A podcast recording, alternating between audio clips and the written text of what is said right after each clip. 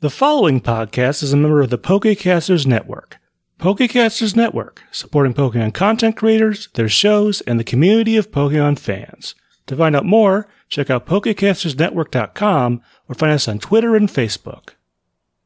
Welcome to the PokéPress Digest Podcast, a Pokémon news magazine show. Here you'll find some of the best content offered by our site. For more, visit us at pokepress.blogspot.com. This episode has two segments. In the first, I interview Veronica Wyatt, a percussionist who's done several covers of Pokémon music. Despite being relatively early in her career, we still had a lot to talk about, including how percussion is much more than just drums, how those instruments have been brought into the digital realm, and how she's revisited some of her earlier work. Our second segment is a discussion of the music of Pokémon Puzzle Challenge for the Game Boy Color. While most of this title is similar to its N64 counterpart, the music definitely isn't, and Anne from Big E Podcast was happy to help me cover it. As usual, we have a game discussion after the outro. Thanks. Hi folks, Steven here. I'm on the phone with Veronica Wyant, who is a percussion teacher, but more directly relevant, she has been doing a number of Pokemon covers. We're going to talk about a couple in particular. She recently did a cover of the Duskull Graveyard theme from Pokemon Pinball Ruby and Sapphire for Halloween a few weeks ago. But that's just one of the things we're going to talk about. But first of all, Veronica, where are you from and how did you get into doing music? I'm from Spartanburg, South Carolina, and I actually got into music. My father just retired as a band director. So when I was growing up, like if we were cleaning the house, instead of just whatever's on the radio, we would have music such as 80s pop or jazz or classical or romantic era music playing in the background. So I grew up listening to a large variety of different types and genres of music. And what was your sort of formal training like? Did you take instrument lessons as a kid, or how did that work out?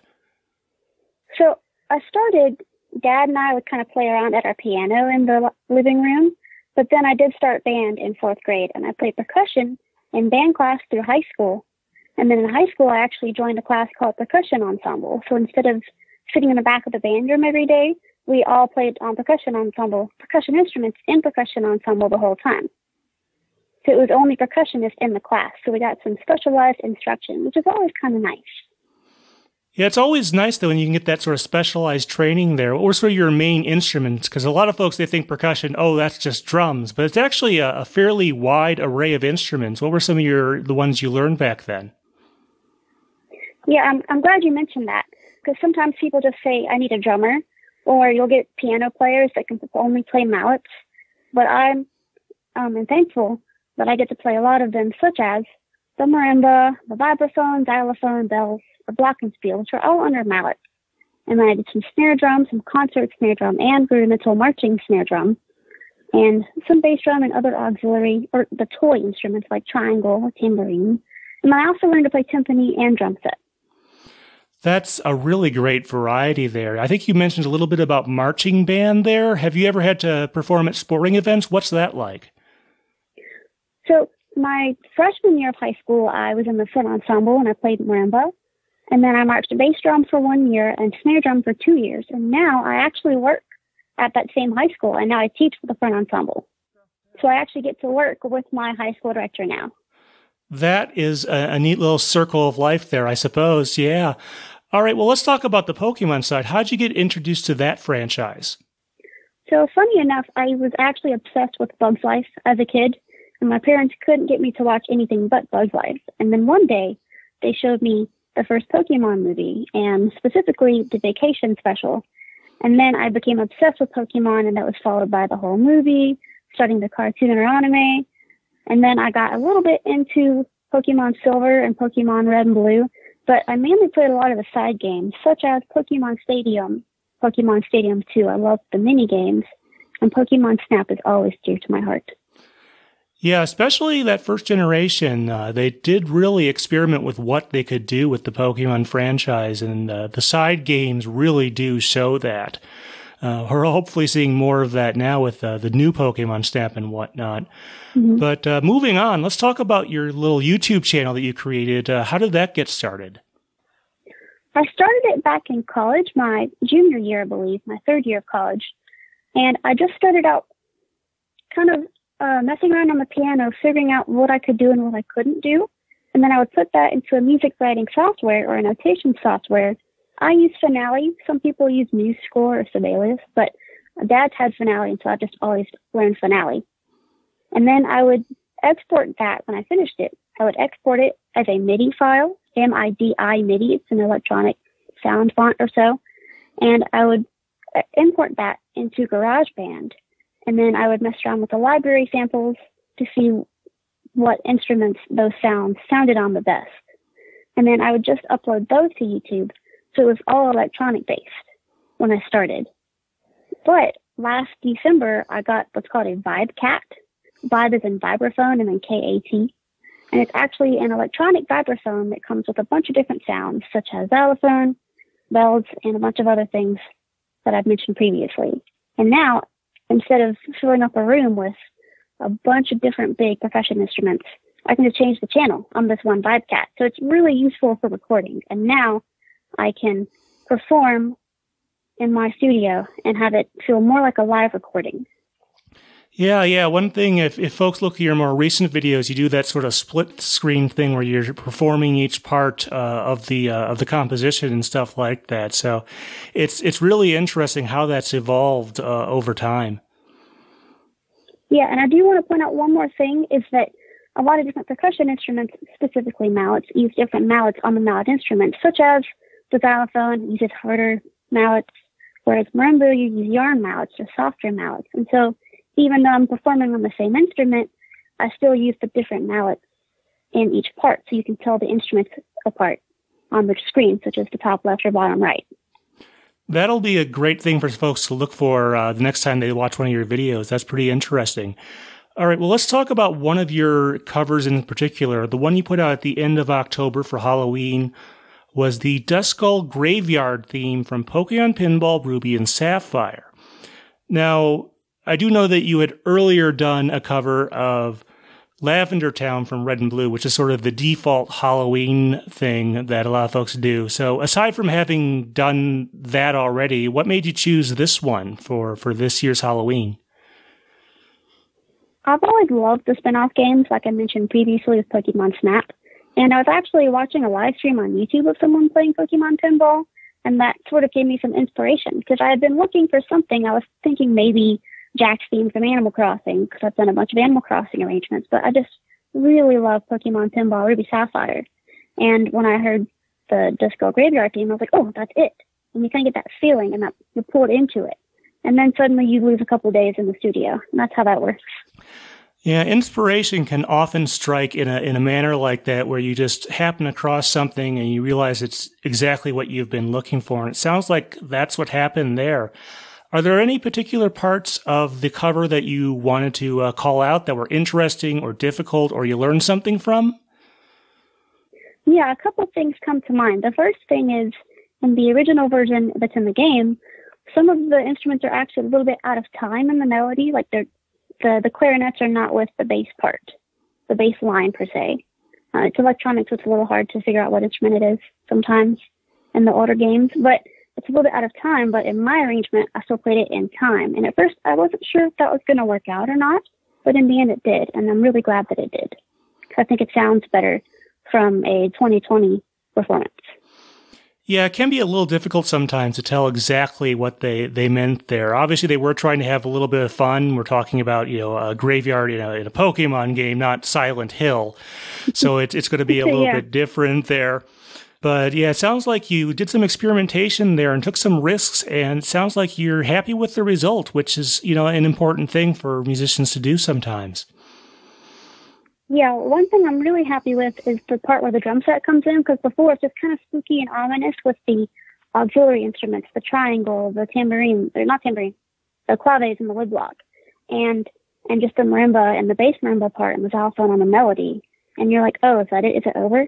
And then the drum set comes in, and the melody doubles on vibraphone and bells, and it just kind of builds. And then towards the end, Marimba changes to 4 mallets, and it just becomes this epic ending of sorts. And I'm really happy with how it built up the entire time. Yeah, he had a great experience, which, you know, given that making a video like that is a lot of work, I'm glad you have some positive emotions to show for it. All right, well, you did another Pokemon cover recently. Do you want to talk a little bit about that one? It's from X and Y. So Liberia City was actually the very first arrangement I did for my channel. And after graduating college and growing as both a musician and an arranger, there are some things I felt like I could do better, especially now that I have microphones and proper recording equipment and the VibeCat. Now I could do it for my main instrument, percussion ensemble, rather than just plugging it into GarageBand and figuring out what kind of worked the best, but wasn't really what I wanted. Now I could really do what I wanted. So I upped the tempo a little bit, and I had some fun with that. I had a pretty challenging marimba part. I had to practice those notes quite a bit.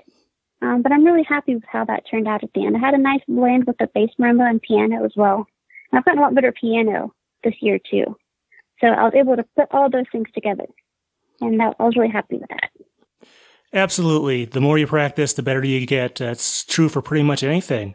All right. Well, anything else you're planning on doing in the near future that you wanted to share with the audience? I'm planning on doing Snowball City sometime in December or January to fit the wintry theme. It's going to be kind of similar to Liberia City, but I'm going to have a lot more auxiliary instruments in this, and I'm really excited to show some of those off, for sure. And I'm probably going to do some Animal Crossing, too. Maybe Turkey Day. Hopefully I can get that out on Thanksgiving. And a couple others as well that I'm really excited for. Yeah. Animal Crossing, another big one on your channel there. So if folks are interested in that, great place to look. Speaking of which, why don't you go ahead? What's your YouTube channel name? And also, why don't you tell us, you have any social media accounts? Yeah, you can find me on YouTube at V-Ron Media. That's V-Ron Media. And if you go on my YouTube channel, you can find my social media and my banner, or you can look it up on site. So on Facebook, it's V-Ron Media or at V-Ron Media Music. At Twitter, it's at V-Ron Media Music. And then if you want to follow me on Instagram, my personal account is VLWEYGANDT. And it's mostly updates on my channel along with pictures of my cats. All right. Well, thank you very much, Veronica. It's been great having you on. Thank you for having me. I really appreciate it. All right, folks. Thanks. Admittedly, Don't Say You Love Me doesn't have much relation to the plot of Pokemon the First Movie. At best, you could relate to Brock, but perhaps that's better left unexplored. Anyway, this debut single from M2M was likely intended to serve as more of a bridge that would raise awareness about the band for the movie audience and the movie for the music audience. If nothing else, it probably generated buzz for the movie in M2M's native Norway. As for the song itself, the assertive tone does wind up being a good fit for the franchise, representing the stand-up-for-yourself theme of the series without sounding excessively angry. This tone carries into the music video, whose drive-in theater setting gives it a more casual feel, and of course provides a convenient opportunity to work in scenes from the movie. Speaking of the movie, have you ever noticed that the names of the two featured Pokémon line up neatly with the name of the band? Nice bonus, I suppose, but it's obviously not the only reason they were selected. Anyway, do you have any thoughts about this song? Be sure to let us know. Thanks.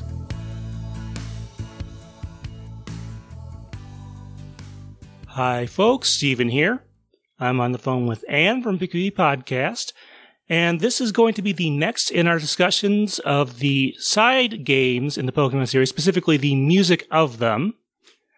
And at this point, we've gotten around to our first of really only two Generation 2 side games.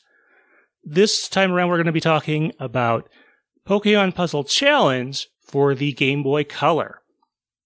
Not to be confused, of course, a few months ago, and actually I just got that out on the podcast feed when we recorded this live stream, Pokemon Puzzle League, which was on the N64. This is a little bit of a different beast altogether.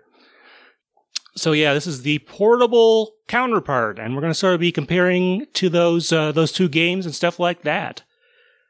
So the structure of these, in case you're new to this series, is fairly straightforward. We're going to start with sort of our experiences with the game initially.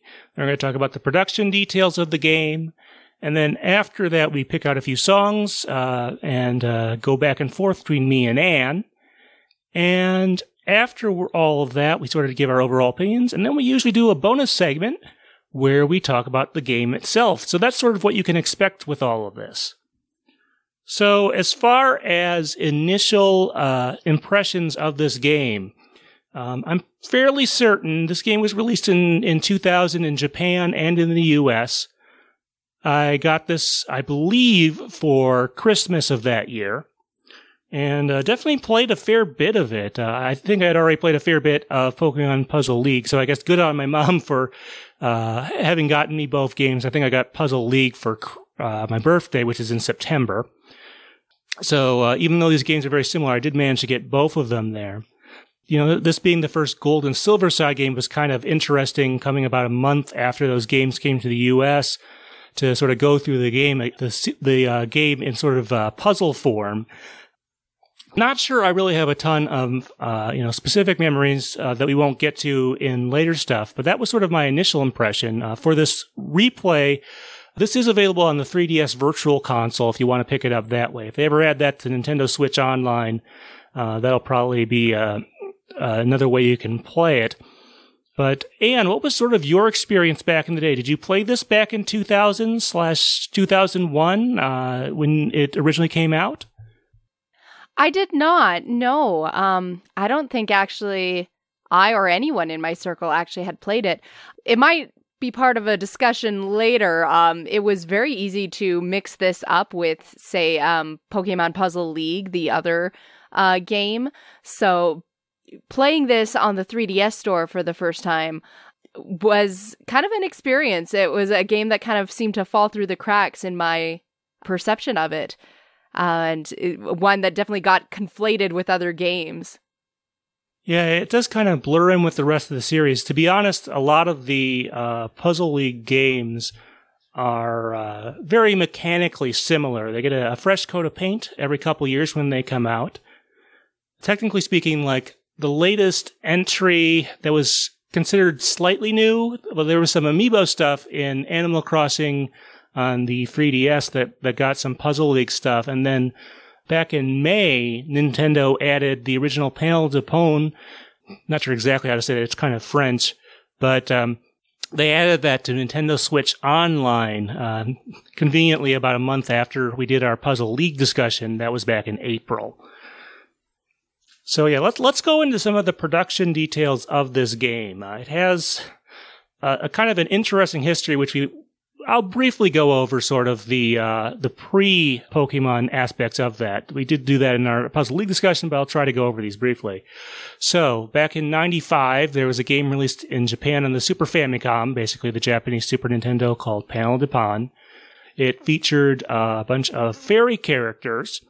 And it's mechanically very similar to the game you're going to see here today. But a year later, it was brought to the West as Tetris Attack. It has nothing really to do with the Tetris series other than it's a puzzle game.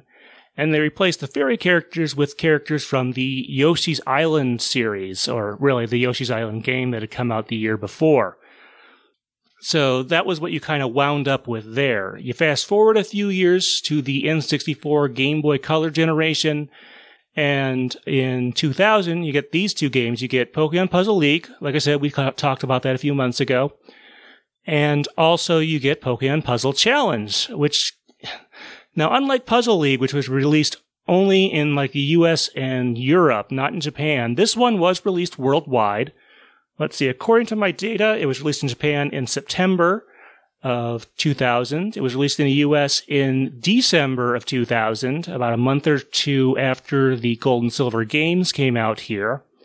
And then in Europe, it was released in, June of 2001, which is actually getting kind of late. I forget when the Game Boy Advance launched in Europe. It was sometime after in the States, and that was sometime after in Japan. But you can kind of see this is a relatively late Game Boy Color game, especially in the PAL territories.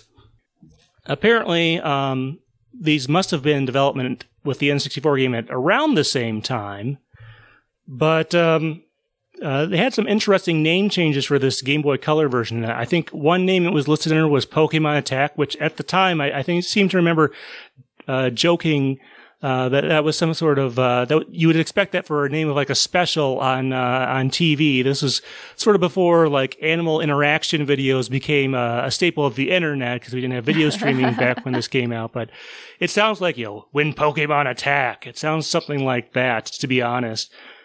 They eventually, well, at one point it was also going to be called Pokemon Puzzle League, sort of to correspond with the N64 game, and eventually it became Pokemon Puzzle Challenge.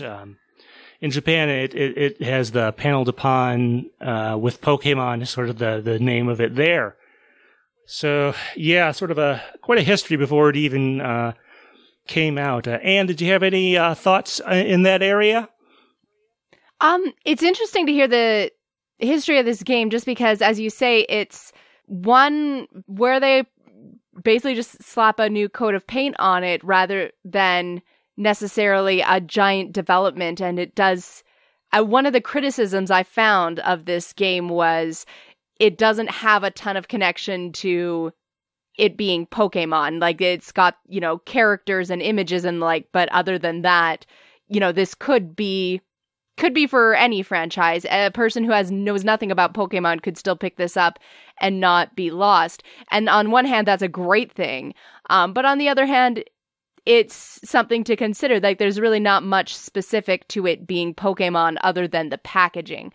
So it's kind of interesting to hear the iterations it has through other franchises like Tetris Attack, like Yoshi, and other iterations this type of game has gotten, and the little tiny subtle ways it might be different.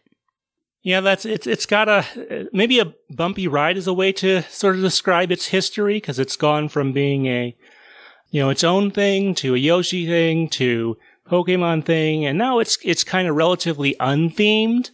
So it's kind of weird. I think, you know, the original, I should point out that the original fairy version, the main character is Lip, which is where the lipstick item comes from in the Smash Brothers series, if you're wondering about that one.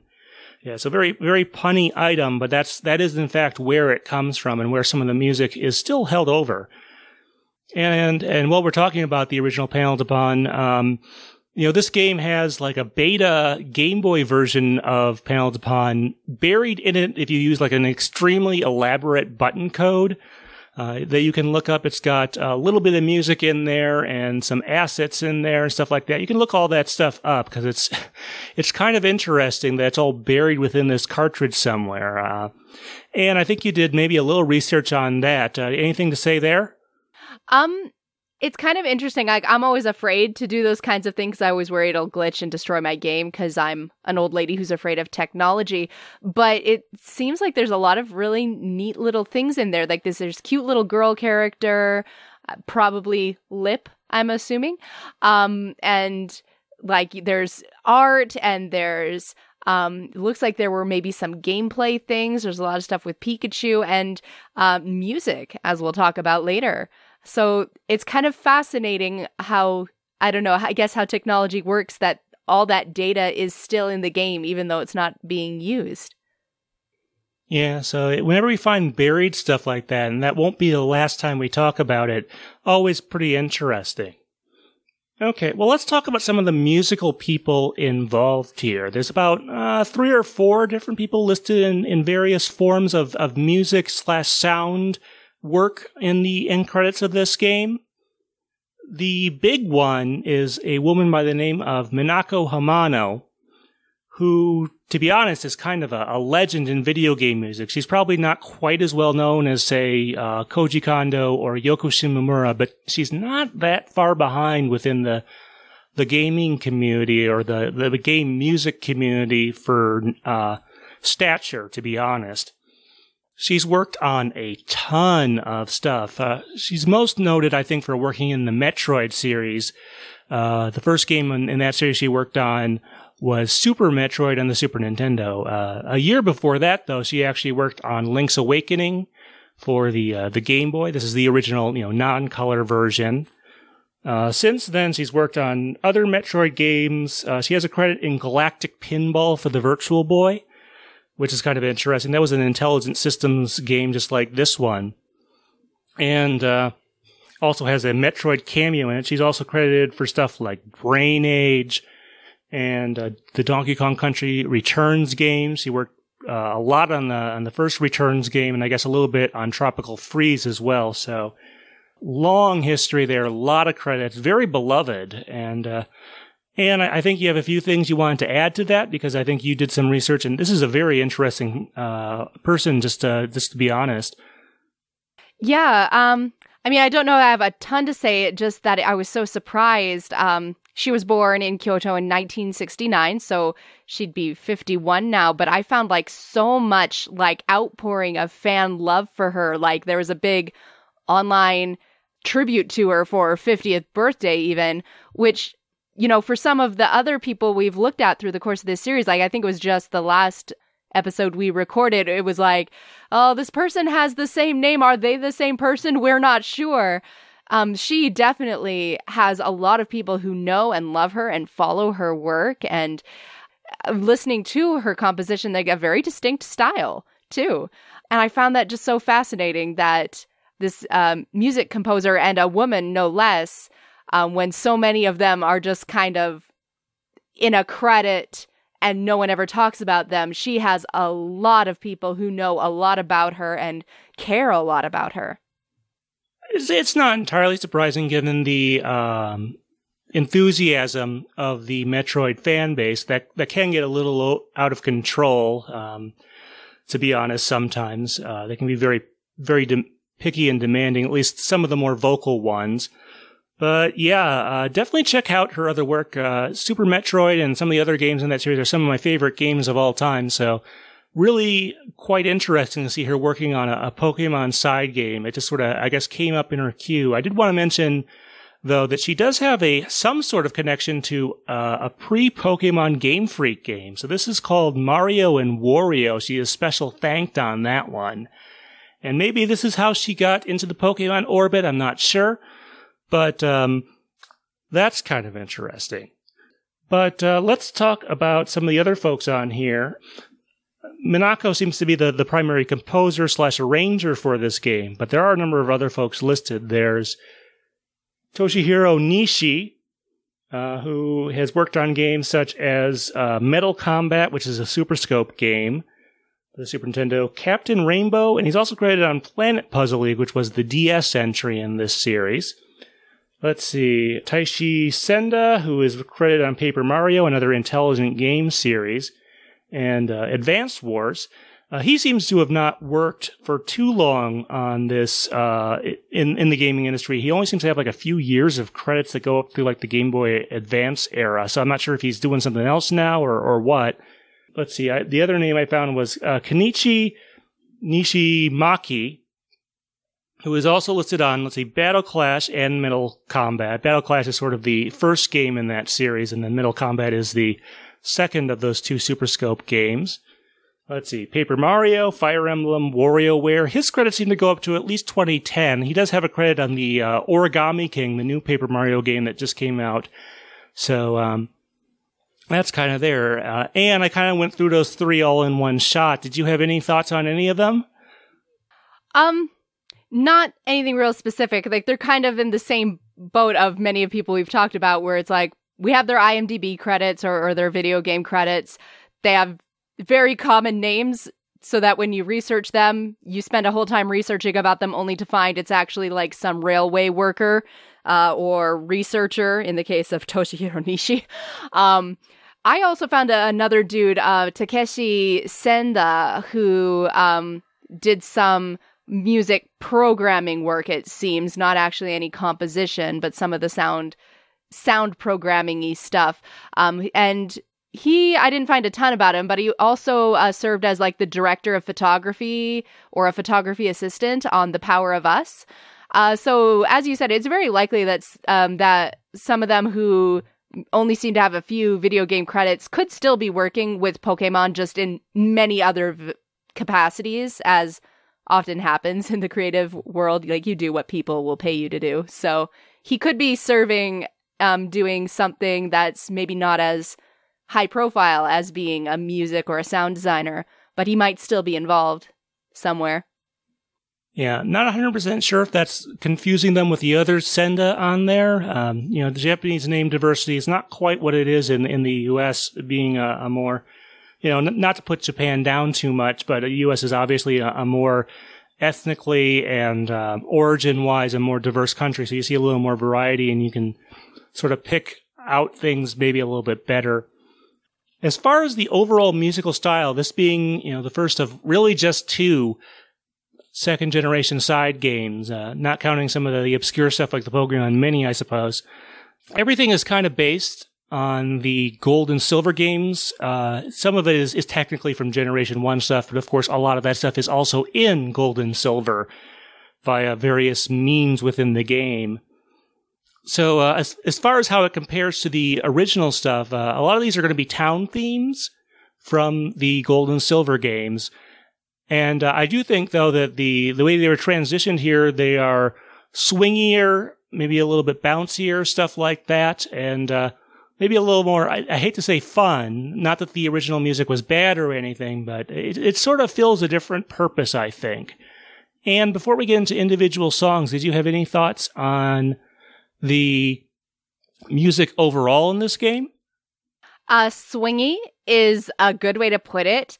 Like, the word that came up in my notes a lot was multifaceted, which, like, I'll probably explain more as we talk about the actual tracks. But, yeah, it definitely is fulfilling a different purpose and a very different vibe.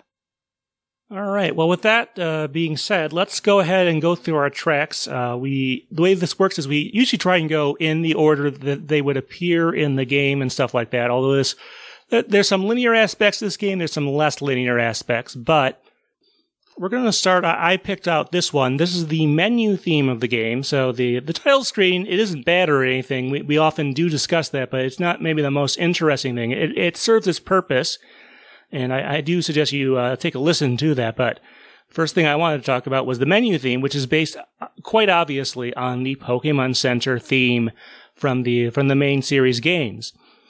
If you compare it to the main series game, though, it definitely has its own little style there, definitely bouncy, maybe a little bit jazzy. I try not to use that term too much because I'm not always sure if whatever I'm talking about qualifies there, but more energetic than the sort of more laid-back, peaceful version in the games. And then the B section, it sounds quite different, although it seems to have a little bit of a basis in the, da, da, da, da, da, da, da, da. This one is much more ornate and and stuff like that. But the progression is not completely dissimilar, but it does definitely sound quite distinct from there. So those were kind of my observations of the menu theme. It's sort of prodding you to get and go into one of the modes and actually play something is what I kind of figured there. And did you have sort of a similar opinion or any other observations? Very similar. The word in my notes that I use a lot is it's peppy. I really like this rendition on a classic theme. It's just something about it just takes a nice fresh look at it, which, for the Pokemon Center theme has been used many times in many games, and it's one of the go-tos when people like to cover video game music. So we've heard every rendition under the sun of this theme, and yet this managed to be something a little bit distinct and fresh. So in that sense, I really like it. Yeah, we're definitely not lacking for arrangements of the Pokemon Center theme over the years. They've definitely managed to do quite a bit with it in the main games and some of the side games and stuff like that. So we're not lacking in that regard. But this one does have kind of its own little thing to it, I guess you could say that. All right, well, pretty much all the town themes are represented in this game. And Anne, you've picked out the Azalea / Blackthorn theme that's used in this game. Did you want to go into that? Why'd you pick it, and sort of what stood out to you from it? Yeah, so this is a really charming little track. When I mentioned that Minako above, there was a lot of fan outpouring of love, one of the things that I kind of came across the most was people were thank you for your beautiful music, your touching music, all the heart that went into it. And I kind of thought that was interesting. And when I was going through the tracks for this game, this is the first one where I was I think I see what they're talking about.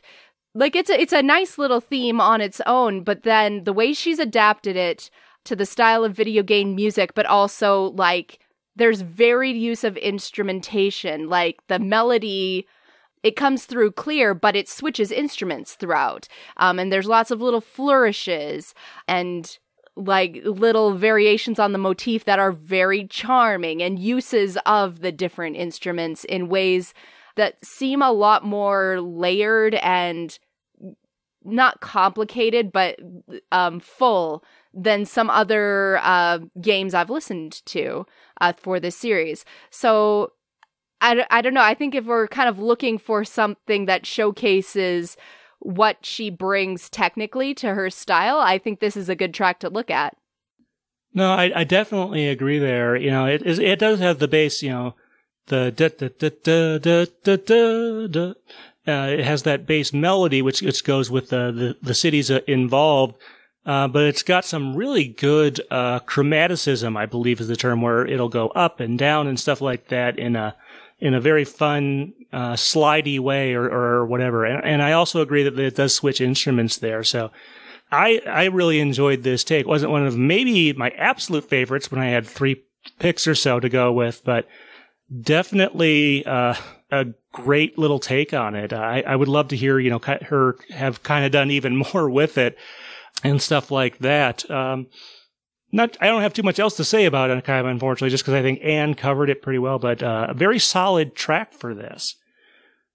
All right, well, let's talk about my next one. This is another city theme, and it's the Mahogany Gym theme. So Mahogany, if you may remember, is the one that's like across the bay after you go past the Whirl Islands from Olivine City. So Mahogany, one of the sort of, I don't know if it's a criticism or what, you may remember from another interview I did about a year or two ago of the sort of the base game Pokemon music, is that the tunes are pretty linear and, you know, it doesn't make them terrible or anything, but the Mahogany Town, I listened to the original one in addition to this arrangement here, I think kind of definitely fits in that category, and the version here has a much more sort of out and about or around the town, maybe like a courier of some sort feel.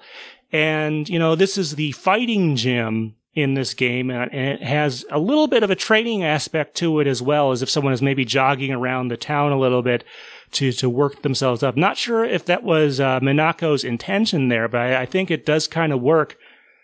And it has, you know, a lot of, I would say, like accent notes and stuff like that. And just kind of a fun feel to it. Anne, what were your kind of observations?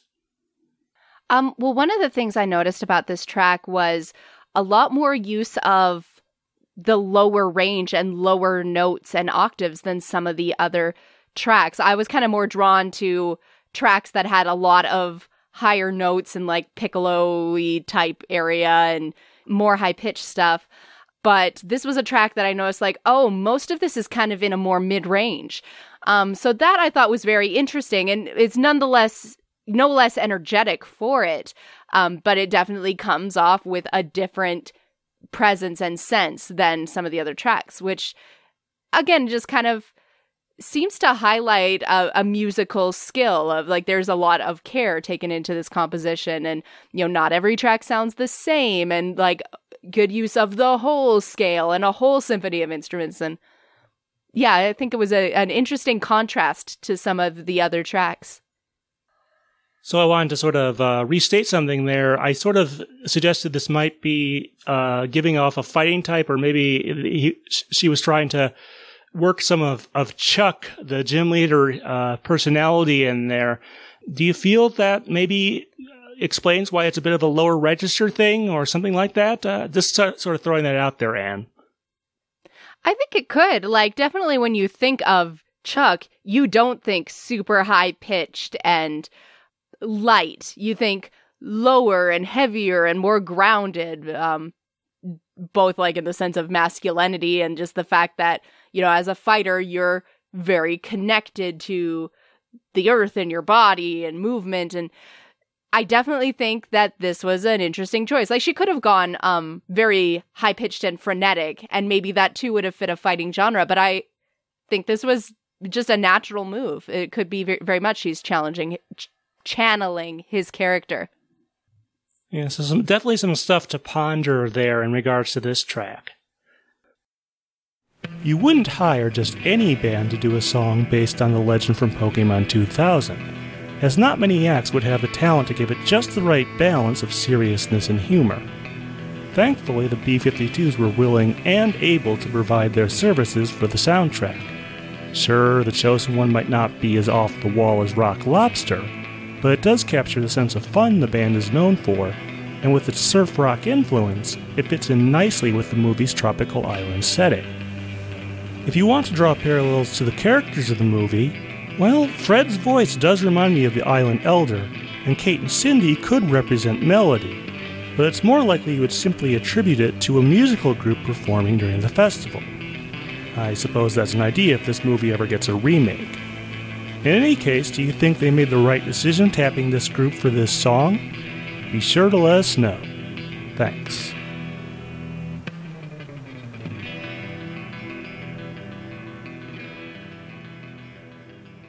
All right, well, Anne, let's talk about the next one you picked out. It's called, what, Here Comes the Elite Four?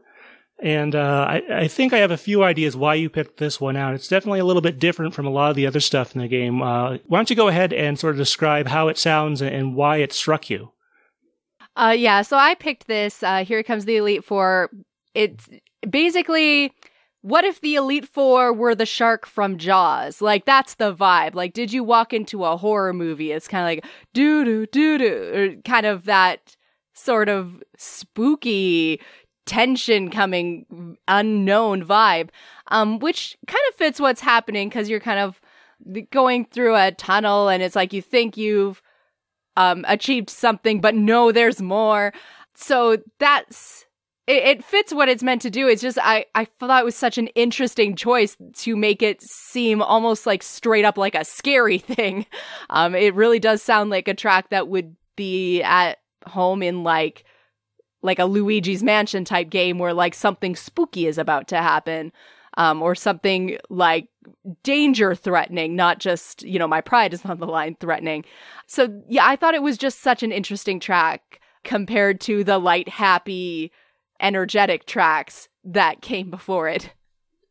Yeah, the words I put down for this one, spooky dungeon. It definitely feels like you're going through, not really a cave because it looks a little too well made for that, but sort of a, you know, it's definitely not the like Elite Four theme from the games, at which they certainly could have based this on. They decided to go a little bit of a different route.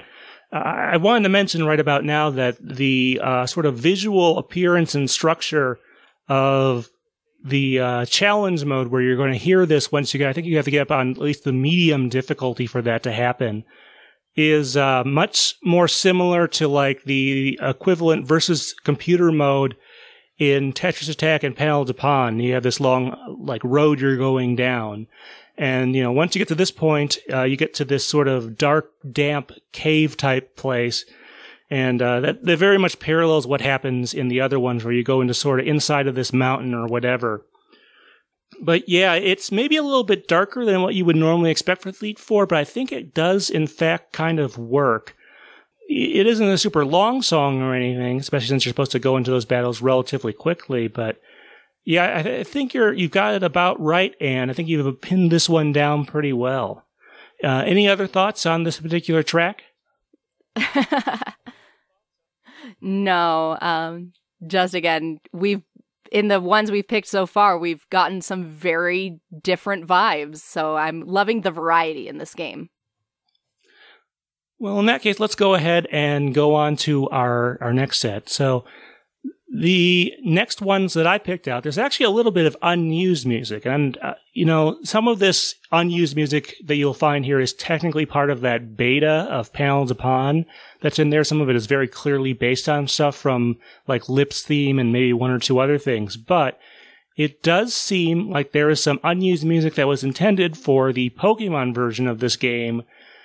And unlike, say, when we covered something like this in the Pokemon Snap discussion from, I guess, last year, this is, we don't really know what this was supposed to be used for. In Pokemon Snap, there's some ghostly type music that was intended for a stage that got scrapped from the game due to a kind of a, presumably a lack of ghost type Pokemon to use in there. But in this particular case, we don't really have an idea. There's 3 tracks. 2 of them are very frenetic and sound have some definite musical similarities. The third one is definitely much more of a calmer piece. First off, Anne, any thoughts about these songs, like tonally or melodically or stuff like that? Well, the first 2, as you say, very frenetic. I find I don't like them. I mean, if they were just playing under your puzzle game, I'm sure I wouldn't mind, but like I don't care for them myself. But the third track, like I actually like it a lot. It's very charming. And as you say, much more calm, a complete different from, you know, tracks 1 and 2. Yeah, I'm not sure. I mean, I wouldn't consider those 2 faster ones maybe the most interesting. They're not bad, though, in my mind. As far as what they were intended for, that's a big question mark. There are a couple possibilities. I've read around a little bit, some comments and stuff. No one really knows for sure. But I figure it's either some sort of early version track, like something that was developed earlier and then replaced by another tune in there. It could also be for maybe a couple other things. You may notice when you go through the challenge mode, once you get on the hard mode, you go all the way to Lance as the final boss there. Now, if this were making a full-on parallel to Pokemon Puzzle League for the N64 on the 2 unlockable difficulties, I think there's like super hard and intense or something like that, which are, or very hard. They're similar to the 2 unlockable difficulties on the N64 version. Unlike in the N64 version, you do not get an additional fighter there, or an additional character to battle against. And there's been a little bit of speculation that I've read and gone through myself, and I think kind of maybe there are 2 possibilities. It could either be something involving the legendary beasts, or it could be something involving Red. You know, not quite the same thing as Ash from the anime, but sort of parallel. Because of course, in the post game of Gold and Silver Revenge, you can find Red and defeat him. So those are maybe 2 possibilities there. Anne, do you have any thoughts in that area? I think that's an interesting thought. Yeah, like it would be a good tie back to the Gold and Silver games, which this is based on. And the fact that you don't have that one extra, you know, final bossy type thing lends a lot of credence to it, that this could be battle music for a battle that didn't end up getting developed. For tracks 1 and 2, definitely. I don't know. For me, I definitely think track 3 might have been a credit sequence even, just because it is so soft and calming and soothing. Well, what I thought is that maybe it could be something where after you defeat whoever that is, you hear that third song, assuming all 3 of these are interrelated. The first 2 probably are. The third one, who knows? But what you wind up with there is kind of a mystery. One possibility I wanted to mention, well, actually, I wanted to sort of expand on both of those possibilities about the Legendary Beasts and about Red. So for Legendary Beasts, there's not a specific theme for fighting them until you get to Crystal, which would have released in Japan around that time. Some folks, at least 1 or 2 folks I read, made some comparisons to the Crystal battle theme for the Legendary Beasts, but I'm not so sure on that one. Obviously, that would not be out until 2001 in the West.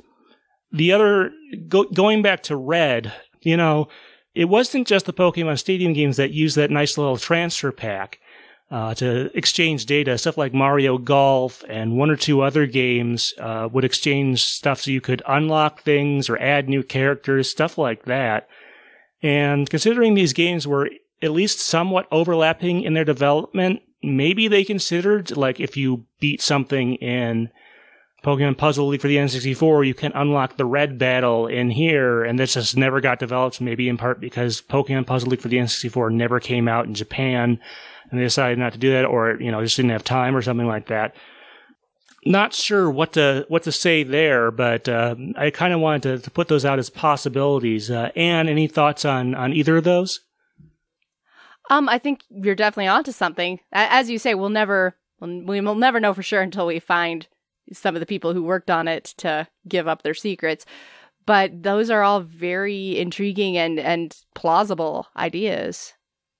Yeah, I suppose it's, all the Kanto gym leaders are also in Gold and Silver, so maybe there was at one point a thought that they would unlock through some mechanism going from, since Pokemon Puzzle League has all the Kanto gym leaders pretty much in it, other than I guess Janine Gary is in the Puzzle League game as well. So, interesting possibility there, but I just kind of wanted to throw that out. Now, Anne, you stated that the third unused track might have been maybe an early credits theme, but one of the tracks you picked out is, in fact, the actual credits theme that was used in here. That we often do talk about the credits theme, but I'm guessing there's something about this particular one that made you pick it out. What was that? Yeah, this track, as I say, it kind of has a similar vibe to the third unused track in that they're kind of going for a similar calming feel rather than a triumphant feel. So that's kind of why I thought they might have a connection in that way. But yeah, there's this the credit sequence, like you've got that beautiful image of Jasmine standing by the lighthouse with her hair blowing in the wind. And it's just this pretty and calming track. There's a joy to it. It has a great sense of mood, this song. But the reason that cemented it, that it had to be one of my choices, was reading through the comments on websites and on YouTube when I was looking for music from this game to kind of listen to it in higher res. So many people commented oh my gosh, this game was so hard, but then this song came on and I would just let my Game Boy play through this credit song and just listen to it because I liked the song so much. And talking about their memories of playing the game, and then their love of this song, in a way that they weren't talking about on all the other tracks. It seemed to just hit such an emotional chord with people. And I thought that was something very special. Yeah, I can see why that would be the case. I mean, the unlockable difficulties, especially for the challenge mode, are pretty brutal. I think I've only beaten Intense once after a zillion continues, especially towards the end of the game with the Elite Four and Lance, because they can... It's a little different than the N64 one, because you can't really see exactly what's going on. You have sort of a little health meter, and on the higher difficulties, they can really heal that up almost practically to the top, so you have to do really consistently to whittle that down and knock out their Pokemon. So that can be quite difficult there, and I can see why this would absolutely be a relief there to hear this music and then watch your character, I believe it's the male character from Gold and Silver, running down the path that you see for the first part of the challenge mode. But some musical aspects of it, there are a lot of relatively long notes in there. There are also some short notes that sort of mix in there, and it's also got a sort of a minimal, especially at the start, and gets a little more intricate, and then it sort of fades back to sort of the minimal version. So it definitely serves its purpose. I think it works pretty well here. I did kind of find that the credits scroll by very slowly in this game, so you get to hear a lot of this if you're watching the entire credits sequence. Part of that is just because it does stuff like re-show the title for each person in there, just about. And it shows their kanji version of their name for the Japanese folks, I believe. So this can go on for a while if you wait through the whole credits, and I can see it being quite a relief, especially on some of the more difficult modes. And did you have anything else to add to all of that, or...? Yeah, no, and I agree with you on, the aspects of the music composition itself. I think...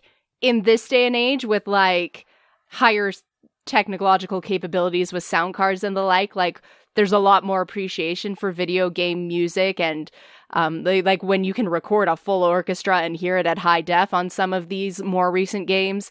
And I think sometimes early video game developing music doesn't get that same sense of gravitas when it comes to their composition, just because it is so much more compressed and so much a lot chiptunier and the sound quality is maybe not as great.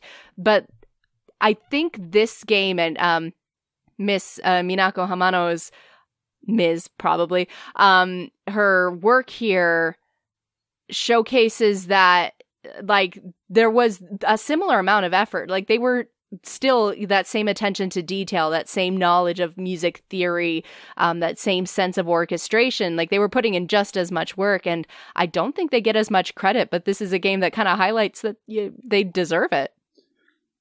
Yeah, this is definitely well composed. And as far as, you know, credit going to video game music prior to sort of the last 15, 20 years when they started to be able to use, you know, pre-recorded sound and high fidelity samples and stuff like that, you know, I think there's a more division here in the West, at least initially, between the commercial music industry and the video game music industry than there was in Japan. So I think that contributes to it. Also, sort of the general, like, unavailability of a lot of video game music on streaming services and like makes it really hard to compare the stature of those two things. Just to sort of go into that for a little bit, but this credits theme definitely fits, you know, what you've just been through, whichever mode you're getting it in. It sort of fits whatever accomplishment you've done. It sort of fits in right after that.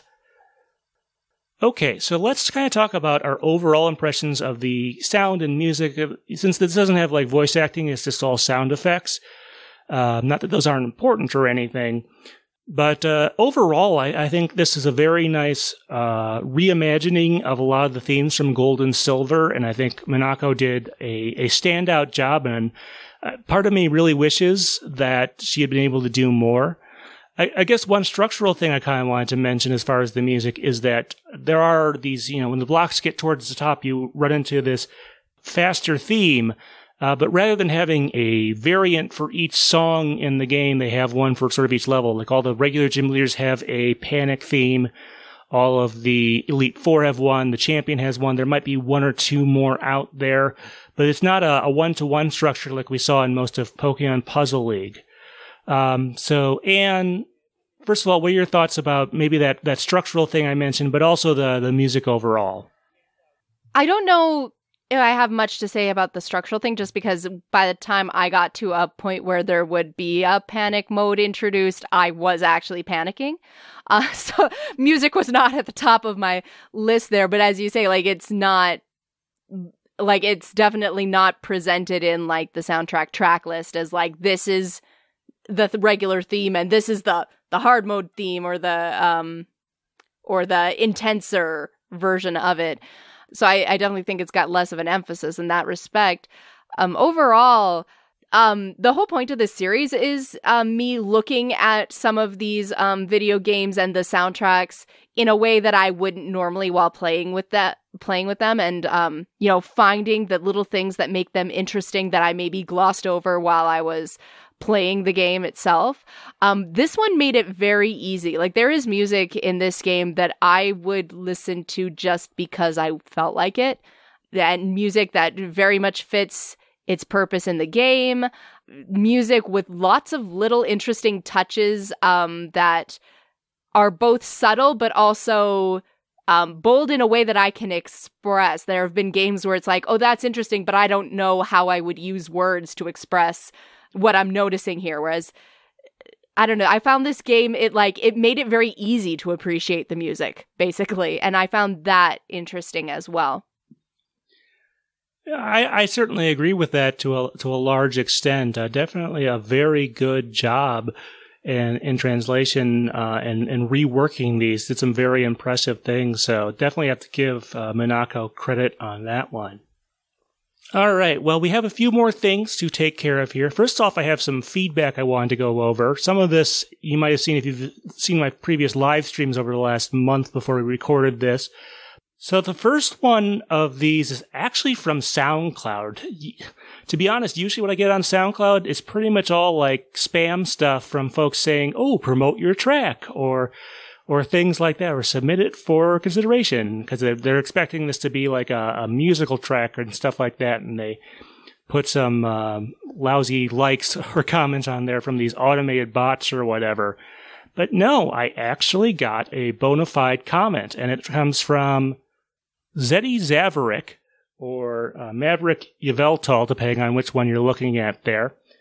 But this came in a couple weeks ago. This is on our Hoopa and the Clash of Ages discussion. This person says, Tweedia is in my top 5 favorite Pokemon ending themes of all time. I sort of replied to that. I said, yeah, it's got some great production values, and Rachel gives a great performance. And then I got a reply just a few days ago on that. Yeah, this person agrees. And also, this person put a shout-out for Memories by Rolla. So, yeah, a couple of Japanese ending themes right there. Despite my usual overall preference for some of the Western Pokemon music when it comes to the anime, I do appreciate a lot of the Japanese stuff. A lot of the songs they do there show good effort and production value, and from what little Japanese I know or that Anne can elaborate on, so some good writing, lyrical writing as well. Anne, do you have any thoughts on this particular comment up here? Well, first of all, I love your handle, Maverick Yveltal. I love the image of a Yveltal going rogue. Yeah, Tweedia was such a charming song. I remember really loving the lyrics and as you say, great performance. And Memories by Rolla was also another good one. Like, yeah, like there was just we got introduced to a lot of great music, I think, and got to deep dive on some music that maybe didn't hit us so well the first time, but, you know, on deeper inspection, we got a better appreciation for it. There's so many great tracks, but definitely Tweedia was a good one. Yep, agree there. All right, let's go on to the next comment. This is from YouTube. All right, so last month, we recorded our Disputed Pokemon Songs episode. So that was the one where it isn't super adversarial, so don't expect me and Anne to get angry, debating each other over whether things are or are not Pokemon songs. That's not what it was. But basically, we took about half a dozen songs, we went back and forth, and sort of debated to what degree are they associated / related to the Pokemon franchise, talking about alternate versions, alternate uses, and stuff like that. So we got a comment from DDD033, and he says, he or she actually, I always listen to the songs you guys talk about after the show. You should consider making playlists of the songs you talk about. Great chat. So, you may be wondering why this doesn't happen so often. So, I do try, especially back when we were doing these not live streamed, and Anne and I were just talking, and I would put these up on YouTube afterwards. I would try to make a playlist, if possible, that had the songs in there. The kind of problem, especially on YouTube, is that since we're talking about licensed franchise music, that is a notable blind spot for getting things officially on services, whether that's YouTube or onto, you know, iTunes, Apple Music, Spotify, stuff like that. Doesn't have a great representation of the Pokemon franchise or a lot of other franchises that have associated well-known music, unfortunately.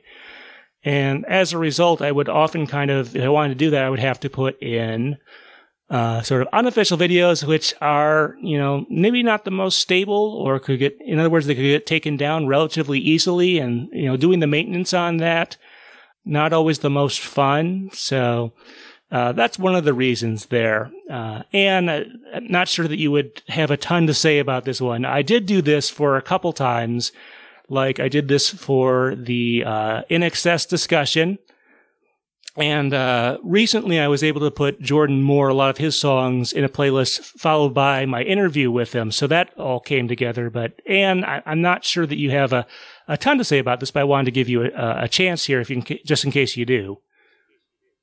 Well, yeah, obviously there are many obstacles to having a playlist for this sort of thing just because licensing issues alone, like some of the songs you can't find. But that is an interesting thought. Like, I mean, I have a Spotify account. We could at least attempt maybe something like this to get all the songs we talk about in one place, or at least a roving greatest hits or something of songs we've talked about in the past.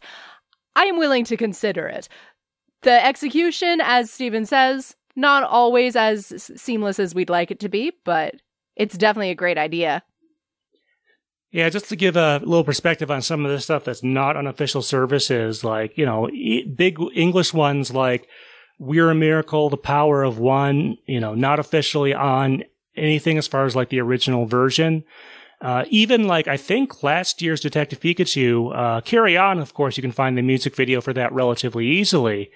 But if you're looking for, say, the Electricity song, from, Honest Boys and Little Uzi Vert, good luck with that. I don't think that's still not like available commercially, and I would totally pick that up for, you know, 99 cents or whatever, but you know, it's in the end credits and that's about all you're going to get it, I think, for now. Maybe internationally that's not quite the case, but yeah, it is a problem, and that's one reason I tend not to make these playlists, because I don't want to spend a ton of time checking them every month or every week or whatever to make sure the videos I have are still up there. I'd love to do this, but yeah, that's kind of the difficulty there. All right, one more comment from the same person, but on a different video. So let's see. I guess this is the Pokemon Go Community Day video from last month. This was the Weedle Community Day. Although this comment is a little bit newer. Thank you, DDD033, for going back and watching some of the live stream videos.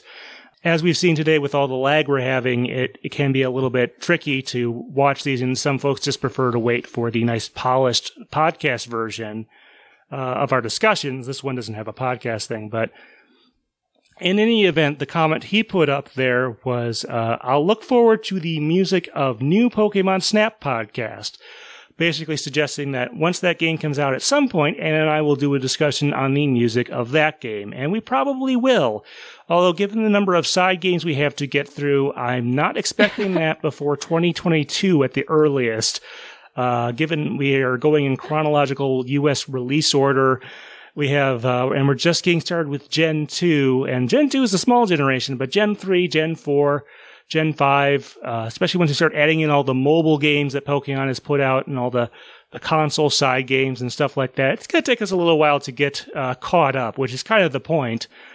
But Anne, I'm sure that once we do eventually get to new Pokemon Snap in maybe a couple years, if we continue on this path, I'm sure you'll be glad to talk about that. We don't do the I'm not planning on doing like episodes like that when the new games come out like we do for the movies. Maybe we should. I don't know. And any thoughts on any of that I just sort of spat out at you? Well, I don't know. It would be cool to see you do at least a review or a Let's Play or something.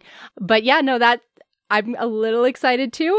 Look, curb your anticipation. Hold on to it for couple years, and we'll get there eventually. It's going to be a good one, I'm sure.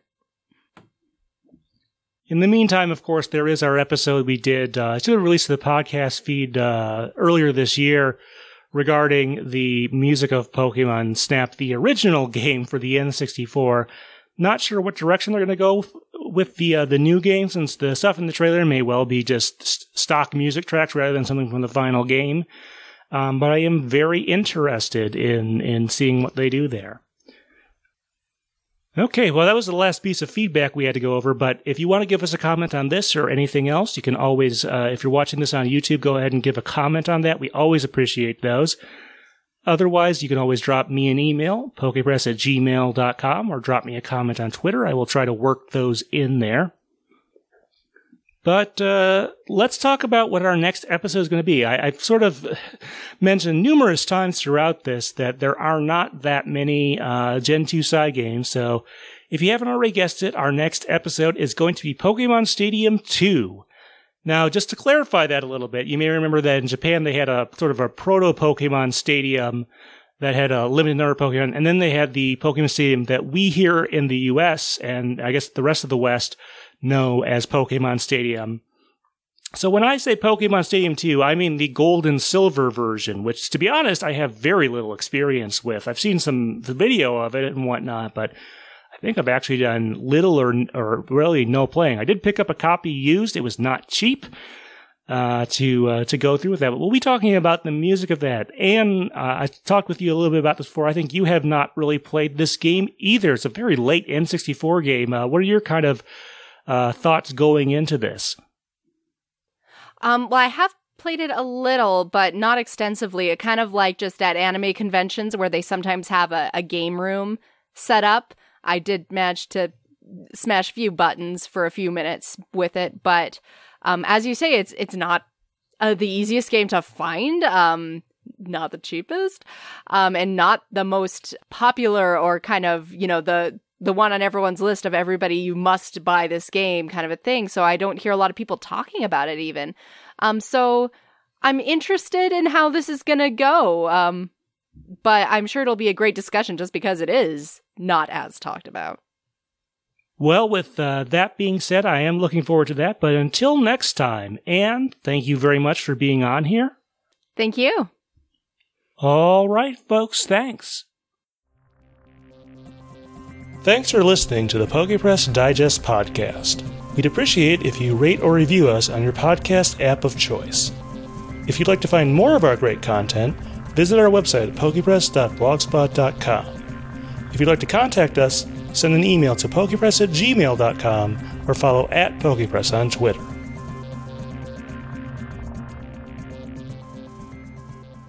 All right. Well, now we get to the game discussion. Obviously, a lot of this is going to be comparisons to Pokemon Puzzle League for the N64. I have a lot of different things, I guess, to compare there. I think one of the biggest differences I mentioned in the main thing there is that the versus computer mode works quite differently here. In the N64 game, of course, you can see the computer's play field. You can see how tall they are and how much they're doing as far as like chains and combos and stuff like that. In this version, you get a little bit of an indication of what they're up to. But you get like a bar that shows, I guess it's ostensibly the HP of their Pokemon. It's not really like designed to simulate how tall their stack is or anything like that. So it's a little bit less, maybe a little less exciting for that. I don't know. Anne, how did that kind of affect your enjoyment, if at all, compared to the N64 where you could see the computer's field of play at all times? I'm kind of of two minds because on the one hand, it made it easier to not get distracted by like constantly looking over and thus losing focus on my own game. But at the same time, like there's a particular kind of tension and anxiousness that comes when it's like, I don't know what's going on over there. And it feels like, I mean, you're playing against a computer, but it's kind of just highlights like you feel like you're playing alone, basically. And I mean, again, the computer was never an actual person, but it still like doesn't feel like you're in a challenge when you kind of have a bit of a wall there between what your opponent's doing. So I'm not a huge fan of it, but it has some, like, I can see why you might try this mechanic. It has some good points. Well, basically, it's a limitation of the system. They didn't have the ability to, you know, run the CPU to fully simulate the other side of it or show you like a mini version because of the resolution of the screen and stuff like that. I'm not sure if that's fixed in some of the later portable versions, like on the Game Boy Advance and the DS. So we're not sure about that one, but yeah, it's definitely a limitation of it. And I honestly wanted to ask if it was a little more frustrating too, because on the higher difficulty levels, you can go through this case where like you get the health bar down really far, and then all of a sudden it pops like all the way back up to the top sometimes because it like the Pokemon heals or something like that, which is a frustrating thing that can also happen in the main series games where they just, you know, if you get them to low health, they'll just pull out a full restore or whatever. So I'm not sure if they were trying to emulate that, but it can be a little frustrating. I don't know what the highest difficulty level you played on there was. I don't know if you went above medium or hard on that one. Anne, any thoughts on what I just said there, though? I mean, definitely that is a frustrating thing. I learned from my experiences with Pokemon Puzzle Challenge or Puzzle League. I stayed on easy most of the time. I did venture onto medium. I turned the speed level way down. I'm not good at these kinds of games, but definitely like, again, it's just like that extra level of tension and frustration when something like that happens, when your opponent takes a giant leap forward and you have no idea why. And again, it's distracting from your own game to, like, look over and see what they're doing, but, like, it's just an extra level of frustration. Like, at least in the main series games, you realize what they did was pull out a full restore. It doesn't just happen. So, again, not a huge fan of it, but as you say, it might be limitations of the system. It is what it is. Yeah, so that's one of the main differences mechanically with, like, the N64 version is they had to make that concession. Obviously, if you have a Game Boy Color, you can link up with someone, and then you sort of get it, although they have a separate screen that you can't see there either. But I think, at least in that case, it does keep a true tally of how high their stack is or something like that. And, of course, you can see them when they land their chains and combos and send that over to you. I don't think I ever really had a chance to do that, but you can see some videos simulating that on YouTube and things of that nature. I did kind of want to point out, I think there may be a lot more nostalgia, at least in the West, for the N64 version. Because when I did searches for this, when I searched for Pokemon Puzzle Challenge, I did get a fair number of videos regarding Pokemon Puzzle League, but not the other way around. I think when I searched for Pokemon Puzzle League, I mostly saw Pokemon Puzzle League type stuff in there.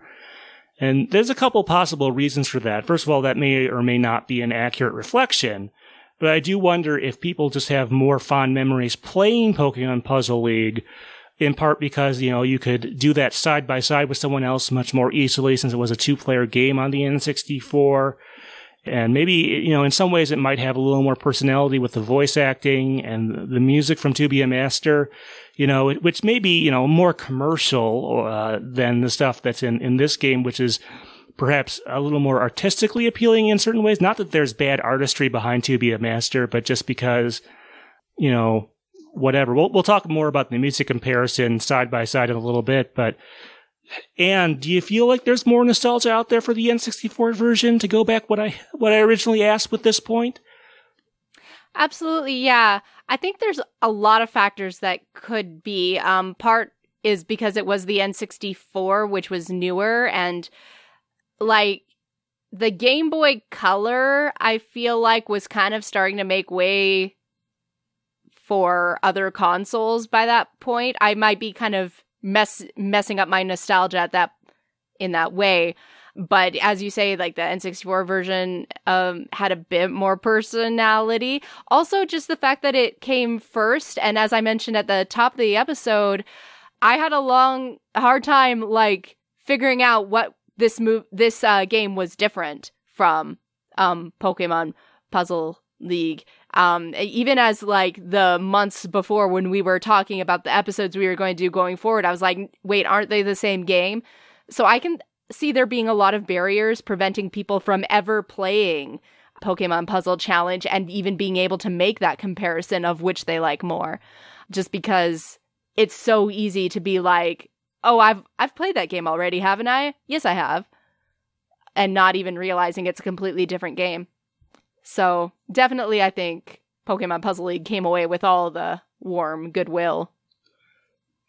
There's probably some truth to that. Yeah, it just, I definitely like at shows and stuff like that see more folks playing the Pokemon Puzzle League than the Pokemon Puzzle Challenge if they're both on display. And I think some of the stuff we mentioned, like it being two-player on the same system and stuff like that, gives the N64 one the advantage.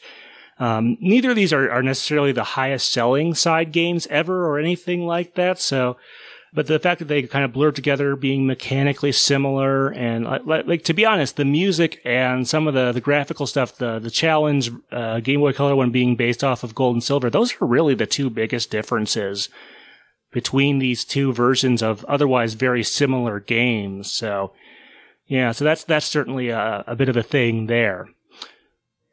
And, it is interesting to speculate, were these sort of a victim of sort of being too close together and not different enough? You compare to some of the other split games like Mario Golf, very different experience on the N64 with a much more of a use of 3D graphics versus on the Game Boy, which is a much more limited experience, versus these two games, which are, I think, mechanically much more similar.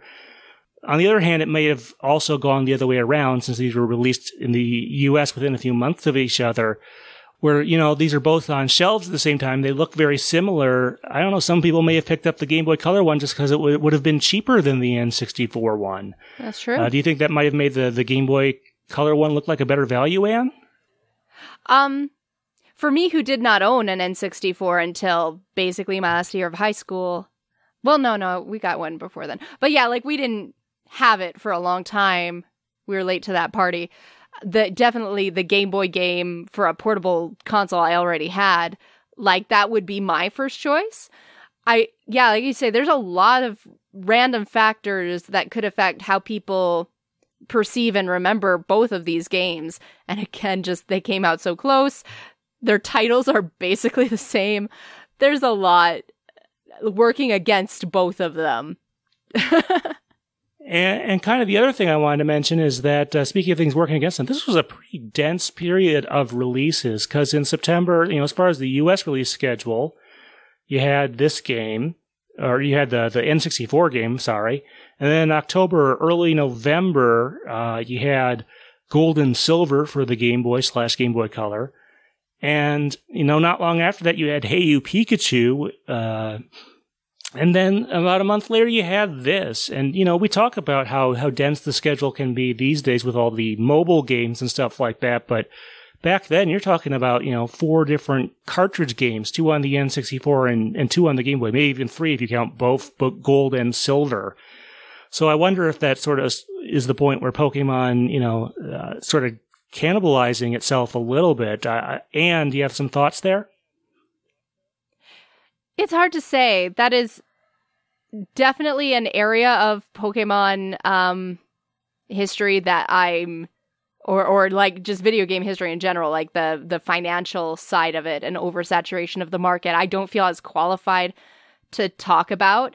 As a consumer who was in high school and therefore like my parents were not buying me these things, I definitely see the downsides and remember some of those downsides of being like, okay, if I can only buy one Pokemon game and there's like 5, you have to be very judicial about your choices. And when some of them look very similar and some of them don't, you know, look as appealing on the outset as others, like you make your choice. Whereas when they're spread out a bit more, it's a lot easier to make an investment. But yeah, as you say, like just a lot of factors going around the release of these games. And definitely I feel like there got to be a point, I don't know if this game would have released quite in the middle of that, where it felt like we were all just waiting for Advanced Generation and those games to come out. And everything that came with the new generation. Again, I can't remember exactly where these games fall on that particular timeline, but there's a point in Gold and Silver, both in the anime and the game releases, where it feels like you're just kind of there. It doesn't, new releases don't feel as exciting. And, you know, maybe that was one of the reasons they released this, these games, is that they wanted to give a little more variety to a generation that, like we said, only really has 2 side games. Right, and thus not a lot of additional content. As far as Advanced Generation, if I remember correctly, those were released in 2002 in Japan and 2003 in the U.S. and probably a little bit after that in the PAL territories, Europe and Australia and stuff like that. So we were still a little ways. Obviously, I have to assume that they were working on those, at least by the end of when these actually released. They had started work on at least planning out Ruby and Sapphire for the Game Boy Advance. That system was released in 2001. So you kind of get the idea there. But I think the one thing we really got to do here is let's sort of compare the music. We talked about it, how the N64 one, it's based on dub music, score elements from Pokemon the first movie, To Be a Master, a couple of other score pieces. And also the Pokemon World is in there as well. And a few other things versus this one, which is mostly somewhat original arrangements of stuff from Gold and Silver. So they give very much a separation there between the 2 different pieces of content. certainly if you're against the 4Kids dub, you're not going to like the music in Pokemon Puzzle League much, and you're going to definitely prefer the stuff here. There are things I like about both of them. They have definite pluses and minuses. You know, obviously they had to sort of downport the stuff for the N64 because they couldn't use, you know, pre-recorded audio very much. Versus here in the this one where it's more of a lateral move because it's on the same hardware as the Gold and Silver games. So sort of a different process was involved with both of them. You know, and the dimensions, of course, the songs for the most part originally had lyrics that were used in the N64 game, even though they couldn't port those over. So I kind of have different feelings. Like I kind of want to lobby for the N64 one more, but I feel this is obviously the ones in this Game Boy Color one that are based on Gold and Silver are kind of the safer choice in terms of, or maybe the more artistic choice. Which, like I said, I don't want to say that the 4Kids stuff is badly written. On the contrary, but it's kind of more obvious commercialization there, I guess, is a way to put it. And what are your sort of comparative thoughts here? It's an interesting comparison to make because on the one hand, you do have basically new iterations of the 2BM Master soundtrack, which, like, as fun as Pokemon games are, I am in this fandom for the anime. I am invested in Ash's Journey. So a game that really evokes the music that I associate with the anime, those character relations and those feelings, obviously that's going to be a big, huge draw to me. And there were some very interesting rescores and instrumentations of it. Like, I remember we were talking about some of the songs, like, I never really cared about them much when they were on the 2B Master soundtrack, but hearing them presented in this new way, I was like, oh, this is actually a really good song. And then with this Pokemon Puzzle Challenge, you have a lot more based on the Game Boy games music. And honestly, I think the composition is superior for my sensibilities, but although music is hard to be very objective in that way, but both of these games evoke something in the player, which is what they were meant to do. It's hard to compare them. Definitely, I think, as you say, someone who doesn't love the dub probably is going to gravitate more toward one end. And again, someone with different life experiences is going to gravitate toward one game or the other. I think both of them are very similar in some ways in their musical styles and very different in others. So I think there's definitely a lot where it's just going to come down to personal taste. It's hard to objectively say one is better. They're both better at doing different things, and whatever the consumer values more is going to be their favorite, basically. Yeah, I think some of it depends on mood and other stuff like that as to which of these they're going to prefer soundtrack-wise. There's definite charm and effort put into each of them. I will say that. So I'm not going to say either of them is, the N64 one is bad or stuff like that. I mean, the N64 does have a bit of a disadvantage in that. Not that the sound hardware on the Game Boy Color is super advanced or anything, but the N64 takes a lot of work because there's not a dedicated sound chip and stuff like that, but we definitely got to do some fun comparisons here. I will absolutely give it that, and I encourage folks to definitely check out both gameplay-wise and music-wise if you get a chance. So, if that name doesn't sound too familiar, so let me describe that game just a little bit. It is a game where a Mario character has a bucket placed on their head that they can't get off, and then you have to guide them along a path to get to the exit. Does that sound at all familiar to anyone out there? Well, it probably should, because it's a Game Freak game, and it's referenced in Copycat's House. It's the game that's on her, like, Super Nintendo or whatever. It was a Japanese-only game. There was probably, it seems, some initiative to maybe get it released in the States, but that never happened. But it is sort of her first connection and one of the first things she's credited on. So I think I found a person with the same name as one of these folks who was in a rugby team or something like that somewhere. Probably not the same person. Ooh.